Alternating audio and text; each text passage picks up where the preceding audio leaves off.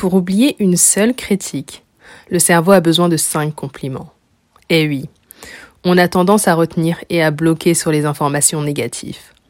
Ce qui va créer des mécanismes inconscients comme l'autosabotage. Pour en parler, j'ai reçu le docteur Fanny Boer-Motti, psychologue, psychanalyste et auteur. Bienvenue sur Médita le podcast. Mon prénom est Dado. Connais-tu ce proverbe africain qui dit C'est au bout de la vieille corde qu'on tisse la nouvelle Médita, c'est bien plus qu'un podcast. C'est une découverte de soi. C'est la compréhension et la guérison de ses propres blessures. Ce sont des transferts d'énergie positive. Ce sont des stratégies professionnelles.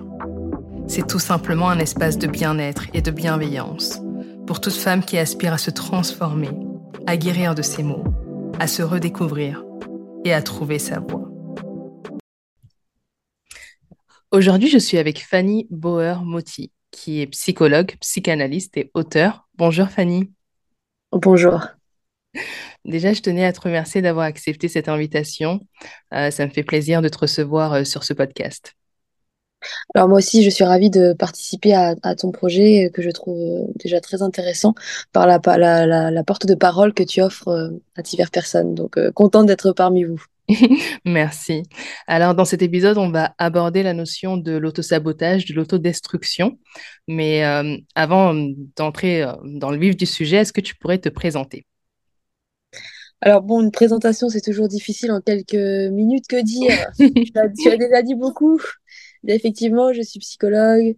Euh, je suis aussi docteur en psychologie et psychopathologie qui veut dire que mon approche est une approche de la psychologie euh, clinique. Mm, mm. Euh, et puis je travaille beaucoup effectivement sur, euh, sur tout ce qui peut être les mouvements de, de nos âmes, de notre inconscient, tout ce mm. qui fait que parfois on croit décider et qu'on ne décide pas, tout ce qui fait que parfois on prend le mauvais chemin, euh, et puis finalement, ça mène à, à, autre part que là où on aurait voulu euh, aller. Tout ce qui fait parfois aussi qu'on porte une grande mémoire en soi, comme la mémoire transgénérationnelle, la mémoire de nos aïeux, mmh, mmh, mmh. qui joue aussi dans l'autosabotage. Donc euh, voilà, tous ces espaces, je travaille dessus. D'accord, super. Ben, en parlant d'autosabotage, est-ce qu'on pourrait définir ce que c'est l'autosabotage, l'autodestruction? Oui, alors l'auto-sabotage, l'autodestruction, c'est finalement une, une, une manière euh, d'être connecté à ces projets on va soi-même mettre euh, en place tout un système qui va créer de la destruction. C'est pourquoi on appelle de l'autodestruction. Mmh. Euh, je peux donner quelques exemples. Ce serait par exemple le fait de d'avoir un grand projet de voyage, d'être persuadé qu'on fait tout pour pouvoir le faire, et puis finalement, quand on regarde de près, euh, on s'est arrangé pour euh, y mettre des éléments qui vont rendre le voyage impossible. Ça mmh. pourrait être un avocat qui euh, qui s'entraîne extrêmement bien sur ses plaidoiries. et puis finalement, il y a toujours un élément qui fait qu'il les rate. Et quand on regarde de près, dans sa manière de d'apprendre ou de, de, se plonger dans son dossier, il y met du, du sabotage, par exemple, il oublie des, des, des éléments, il oublie des, des, facettes de ce dossier.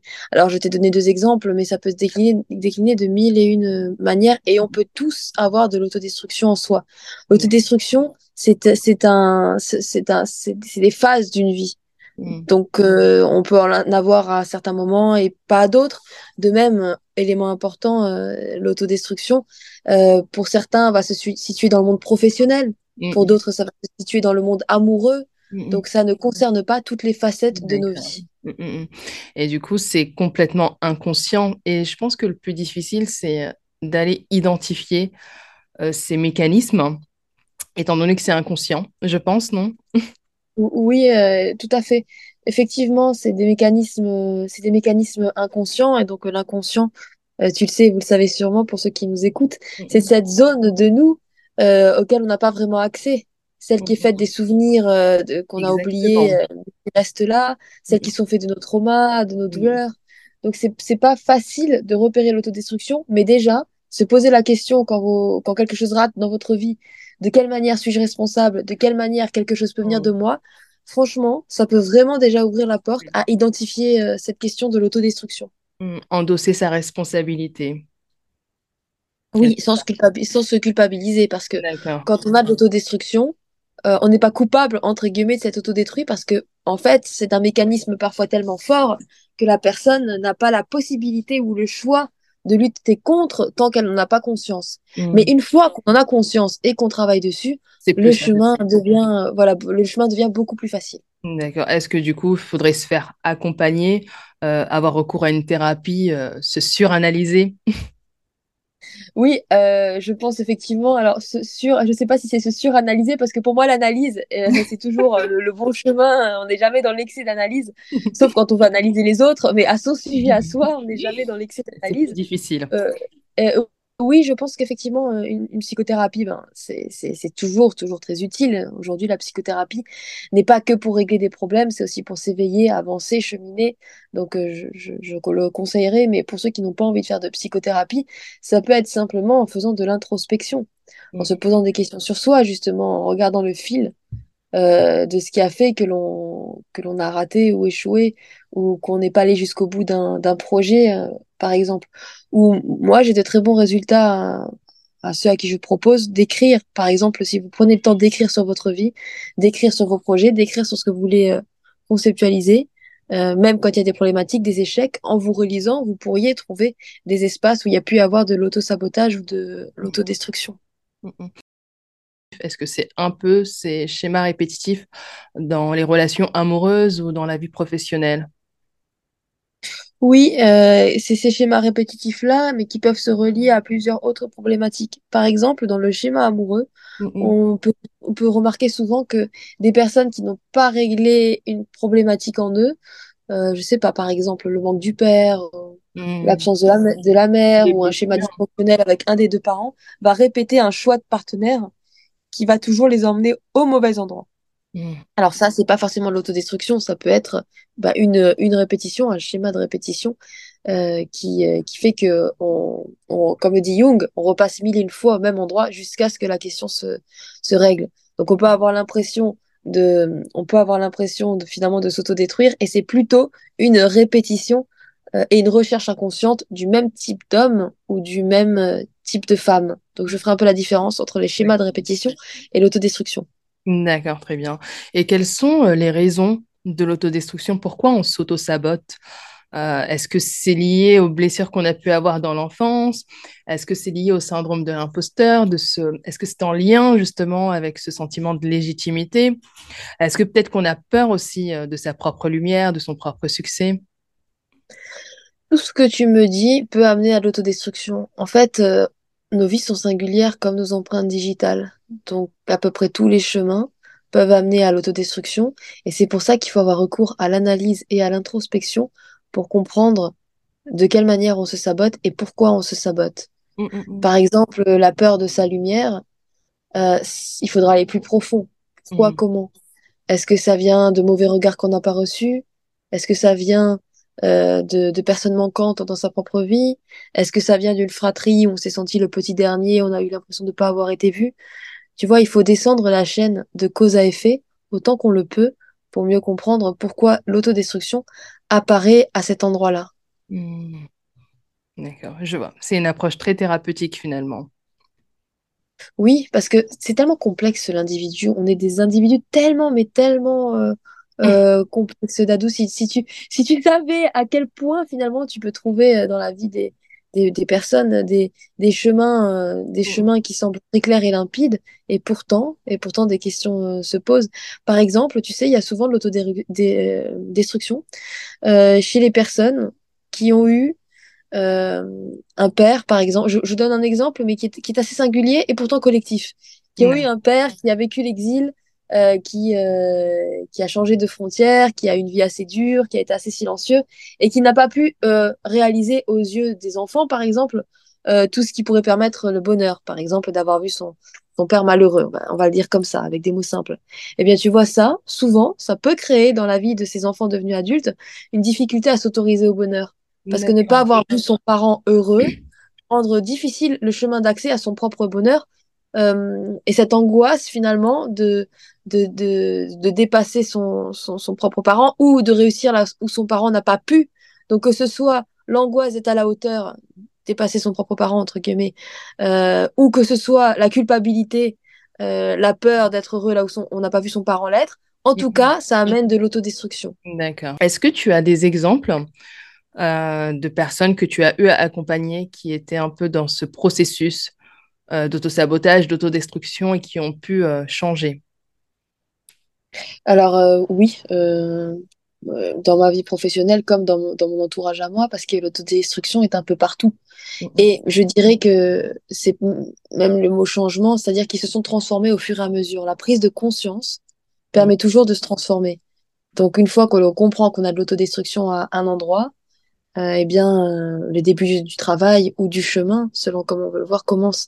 Mais tu sais, euh, Dado, même le, des lapsus peuvent être de l'autodestruction. Hmm. Ou même des envois de messages. Je prends un exemple. Une personne qui euh, écrit euh, à, à quelqu'un et puis qui se trompe de destinataire et l'envoie à une autre personne et ça crée un drame. Ça, c'est typiquement de l'autodestruction. On peut pas penser que c'est du hasard parce que simplement, pourquoi à ce moment-là où on veut envoyer un message à, une personne, on l'envoie à une autre avec qui ça crée un drame? Il y a, il y a quelque chose du côté de la culpabilité euh, et ça va du côté de l'autodestruction. Donc ces petits détails d'une vie, ça peut être de l'autodestruction. Même un lapsus, mm. mauvais mot, mauvais moment, ça peut être de, l'autodestruction. Mm, mm, euh, je vois, d'accord. Donc la solution, c'est d'en prendre conscience pour se libérer un peu de l'autosabotage. Est-ce que sur du long terme, ça peut perdurer?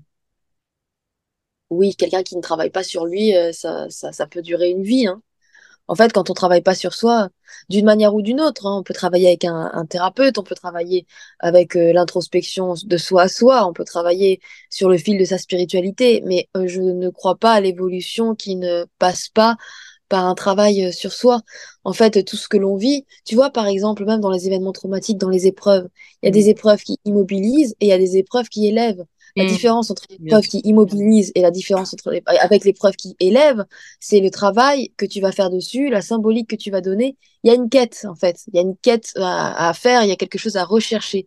Donc, euh, on, on, ne reste jamais comme on est parti quand on part en voyage, mais il faut faire euh, ce premier pas de partir dans, dans un voyage intérieur pour régler ses, c'est problématique. Donc, euh, pour répondre à ta question, j'ai vu beaucoup, beaucoup de personnes se transformer, changer et mhm. se défaire de leur mécanisme névrotique ou de l'autodestruction, mais ça passe par euh, la compréhension de soi. Mmh, mmh, mmh, d'accord, très bien. Et toi, pourquoi tu as choisi de devenir euh, psychanalyste? Pourquoi ce domaine? Alors, il y a psychologue, psychanalyste, c'était sur mon chemin comme une transmission. Ma maman était psychologue, mon père était psychiatre il y a toujours eu dans ma famille quelque chose du côté de la psychologie, euh, mais, pas que la psychologie euh, euh, théorique et pratique, vraiment la psychologie comme une éveil. Depuis toute petite, tu vois, ma mère me fait analyser mes rêves. Et aujourd'hui, franchement, c'est un outil incroyable que l'analyse des rêves dont, dont, je me sers tout le temps.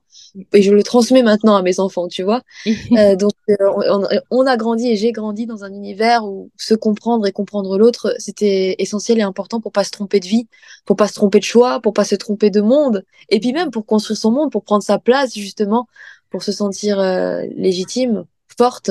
Mm, mm. Euh, donc, ça m'a beaucoup aidé euh, la psychologie euh, que j'ai reçue en héritage. Et après, sur mon chemin, j'en ai voulu faire mon métier. Mm, et j'en suis tellement heureuse parce que tu vois, Dado, franchement, j'ai jamais l'impression de travailler. C'est un métier tellement particulier que finalement, je me sens toujours dans le sens jour après jour. Donc voilà, une transmission qui est devenue vraiment un outil que j'ai fait mien et qui m'apporte beaucoup, même dans ma propre vie à moi. Ben oui, c'est une grosse, je trouve que c'est une très bonne ressource la psychologie, la psychanalyse et surtout de pouvoir euh, faire sa propre introspection. Euh, oui, exactement. Et puis cette vie euh, qui nous fait vivre la vie, la mort, l'amour, qui nous confronte, qu'on le veuille ou non, à des épreuves, qui nous confrontera, qu'on le veuille ou non, à des départs, au fait de devoir construire soi-même sa vie avec ses propres mains. Mm-hmm. Franchement, sans la psychologie, je ne sais pas comment les êtres pourraient faire parce que c'est, on se trompe souvent, on est souvent dans des illusions, on est souvent dans des enfermements intérieurs. Euh, les, les, les, barreaux les plus, les plus grands finalement de nos vies, c'est intérieur. Toutes ces illusions, toutes ces impressions, se sentir abandonné, se sentir pas aimé, se sentir rejeté, se sentir pas légitime, tout ça vient de votre histoire, vient de quelque part. Et la psychologie, c'est vraiment ce qui sert à s'en libérer. Mm, Donc même moi, par rapport à mon, propre chemin de vie, euh, mes épreuves, euh, les, les, traumas qui ont pu parsemer mon histoire euh, singulière et familiale, ça m'a vraiment beaucoup, beaucoup aidé. Je pense pas que j'en serais où j'en suis aujourd'hui sans la psychologie. D'accord, très bien. Est-ce qu'aujourd'hui, Fanny, tu considères que tu as réalisé ton why ton pourquoi, ta mission de vie, je pense que oui. bah, c'est gentil de penser que oui, mais je pense que tant qu'on est en vie, euh, on a encore des choses à découvrir, à construire, et puis il faut jamais s'arrêter de monter sa propre montagne intérieure, continuer son ascension. Donc, euh, je pense que j'ai encore beaucoup à apprendre sur mon je suis, que j'ai beaucoup à apprendre sur ce que je dois continuer à faire. C'est vrai que de, de l'extérieur, on, peut avoir l'impression que euh, beaucoup de choses ont été faites, mais à l'intérieur de moi, j'ai encore beaucoup de questions. Mmh, d'accord, d'accord, je vois. Mmh. Et toi aujourd'hui, parce que moi je regarde un peu euh, ton Instagram, les vidéos, et j'aime beaucoup euh, la manière dont tu parles, dont tu expliques les choses. Et c'est vrai que c'est très motivant, c'est très inspirant. Et qu'est-ce que tu dirais aujourd'hui aux femmes qui manquent de confiance en elles, aux femmes qui ne se sentent pas toujours légitimes, qui portent avec elles finalement des traumas ou des épreuves assez lourdes sur leurs épaules, qu'est-ce que tu leur dirais, toi, en tant que psychanalyste et aussi en tant que Fanny? Je leur dirais euh, qu'il ne faut pas perdre euh, de temps à prendre sa place. Et hmm. qu'en fait, tout ça, ces sensations, comme je disais tout à l'heure, de, de légitimité euh, ou de se sentir pas à la hauteur, pas assez, euh, ça vient d'une histoire traumatique, ça vient euh, parfois de l'histoire transgénérationnelle traumatique. Je le précise parce que certaines femmes et hommes en face de moi vont me dire mais moi tout s'est bien passé et je ne comprends pas pourquoi je manque de moi. Et en fait, parfois ça nous concerne pas nous, ça concerne nos aïeux. Donc je leur dirais qu'il faut vraiment arriver à se dire qu'on est on est unique, chacun de nous. Euh, même s'il y a des variables universelles, porte de l'unique. Il n'y a aucune autre personne, par exemple, qui s'appelle Dado dans le monde et qui fait un podcast et qui a ton histoire, ta vie, ton regard. Donc il y a quelque chose d'unique dans chacun d'entre nous. Donc même cette phrase de dire d'autres le font mieux que moi ou d'autres le feraient mieux que moi, euh, elle est inutile parce que en fait personne ne ferait la même chose que vous exactement, puisque tout ce que l'on fait vient d'une histoire, vient d'une marche qui a été euh, faite d'une certaine manière très précise. Donc à quel point finalement c'est incroyable et merveilleux de se dire quand même on est tout à fait unique. Et donc, cette manière-là, finalement, peut-être de se vivre soi, permet de s'affranchir déjà de tout ce qui sont ses pensées, c'est inutile, ou d'autres euh, que soit le ferait mieux. Maintenant, tu sais, euh, Dado, moi, j'ai eu un, un, enseignant de vie euh, très puissant, c'est la mort, parce que j'ai perdu beaucoup de proches. Et ça m'a donné un rapport au temps très différent. C'est-à-dire qu'en fait, on n'a pas le temps, je dirais, de, de douter de soi on n'a pas le temps de se dire je lance le projet demain, après-demain, après-après-demain, parce que peut-être que euh, vous, vous, serez déjà parti, on sera déjà loin, et donc euh, bah, effectivement, euh, rien ne sera sorti, et puis, et puis ce sera la vie, et tout le monde l'oubliera. Alors que si vous sortez votre projet, si vous prenez votre place, si vous vivez votre vie justement en ayant conscience que nous sommes là pour un petit temps, mm-hmm. eh bien, il me semble que ça permet aussi d'aller plus vite, d'aller plus loin, en fait, de, de ne pas prendre son temps de ne pas prendre son temps à devenir, de, de prendre le temps rapidement de se lancer, de sauter dans son propre océan, de sauter dans ses propres mhm. projets. Il n'y a aucune utilité à attendre. À moins que vous attendiez en étant dans la création, à moins que vous attendiez en vous préparant, à moins que vous soyez non pas en train, non pas dans une posture attentionniste, mais dans une posture euh, constructive. Et donc peut-être qu'il vous faut du temps pour pour, euh, pour vivre certaines choses. Mais si vous n'avez pas de plan et que vous êtes juste en train de vous dire demain, demain, demain, ou je n'y arrive pas ou je ne peux pas, eh ben, c'est profondément dommage parce que vos jours passent et vous n'y arrivez pas. Mm. Euh, et ce que m'a appris la mort, c'est donc que il y aura une fin. Mm, et mm. moi, j'ai envie, euh, j'ai envie, avant cette fin-là, d'avoir fait mon maximum. Et je pense que ça, ça me motive beaucoup moi, je me pose peu de questions quand je fais euh, quelque chose pour les réseaux sociaux, je le mets en ligne et puis c'est fini. Mm. Je, vois qu'autour de moi, il y a beaucoup de personnes qui vont se poser beaucoup de questions. Et, et, et, parfois, parfois, il faut s'autoriser à foncer. Tout à fait. Ça me fait penser à un post que j'avais fait sur LinkedIn sur les personnes qui osent pas forcément lancer leur podcast ou euh, leurs médias. Et je me disais maintenant, enfin moi, il y a deux ans, trois ans, je me suis dit, ben, je fais les choses aussi imparfaites en fait qu'elles sont. C'est-à-dire, je me prends plus la tête, mais je, je publie. Et c'est vrai que fut un temps, je, je réfléchissais beaucoup avant de mettre en ligne. Je me posais beaucoup de questions, je revérifiais le contenu, je re-regardais. Et finalement, parfois, je ne postais pas. Et, ce qui est dommage, de, justement, arriver à ce moment où on ne poste pas, parce que ce que tu disais, l'imperfection, parfois c'est la perfection. Parce que dans le cadre, par exemple, des entretiens, des podcasts ou de la parole, on peut pas dire qu'il y a de la perfection. Euh, parce que, parce, ou, non, les deux en fait. On peut pas dire qu'il y a de la perfection ou de l'imperfection parce que tout ce qui va se dire, même parfois mal se dire, tout ce qui peut arriver, mm. euh, c'est la manière de dire, le style, de toute façon, euh, c'est très personnel et ça, ça crée un mouvement. Mm, mm, Donc, euh, vous allez avoir des, sûrement, Dado, tu l'as déjà eu, et moi aussi, parce que je fais aussi un podcast, des interlocuteurs différents les uns des autres. mais en fait, le fait de, de, de penser qu'il peut y avoir la, la perfection de l'imperfection enferme. Tu parlais tout à l'heure justement de la névrose de, de l'imposteur euh, ou les perfectionnistes, souvent les perfectionnistes sont des, des personnes qui ont de la névrose et mhm. finalement elles attendent une perfection qui ne peut pas arriver. Parce que celui qui regarde avec un regard critique trouvera toujours quelque chose à critiquer. Bien sûr. Euh, celui qui arrive à regarder avec bienveillance ses projets, il verra beaucoup plus de, de lumière. Et de toute façon, quand on écoute un podcast, par exemple, on ne traque pas l'erreur, la faute ou ce qui aurait pu être différemment dit. On est juste en train d'entendre Mm, mm. Donc, euh, effectivement, ça rejoint ce que je disais tout à l'heure, ton témoignage, et je pense que c'est important mm, que les gens euh, osent se lancer sans attendre leur impression de perfection. D'accord, tout à fait. en tout cas, merci beaucoup, Fanny. Merci beaucoup d'avoir accepté l'invitation. C'était très enrichissant. Et pour moi aussi, et j'étais contente d'être avec toi dans cet entretien et de, de participer à ton podcast. Il n'y a pas de souci.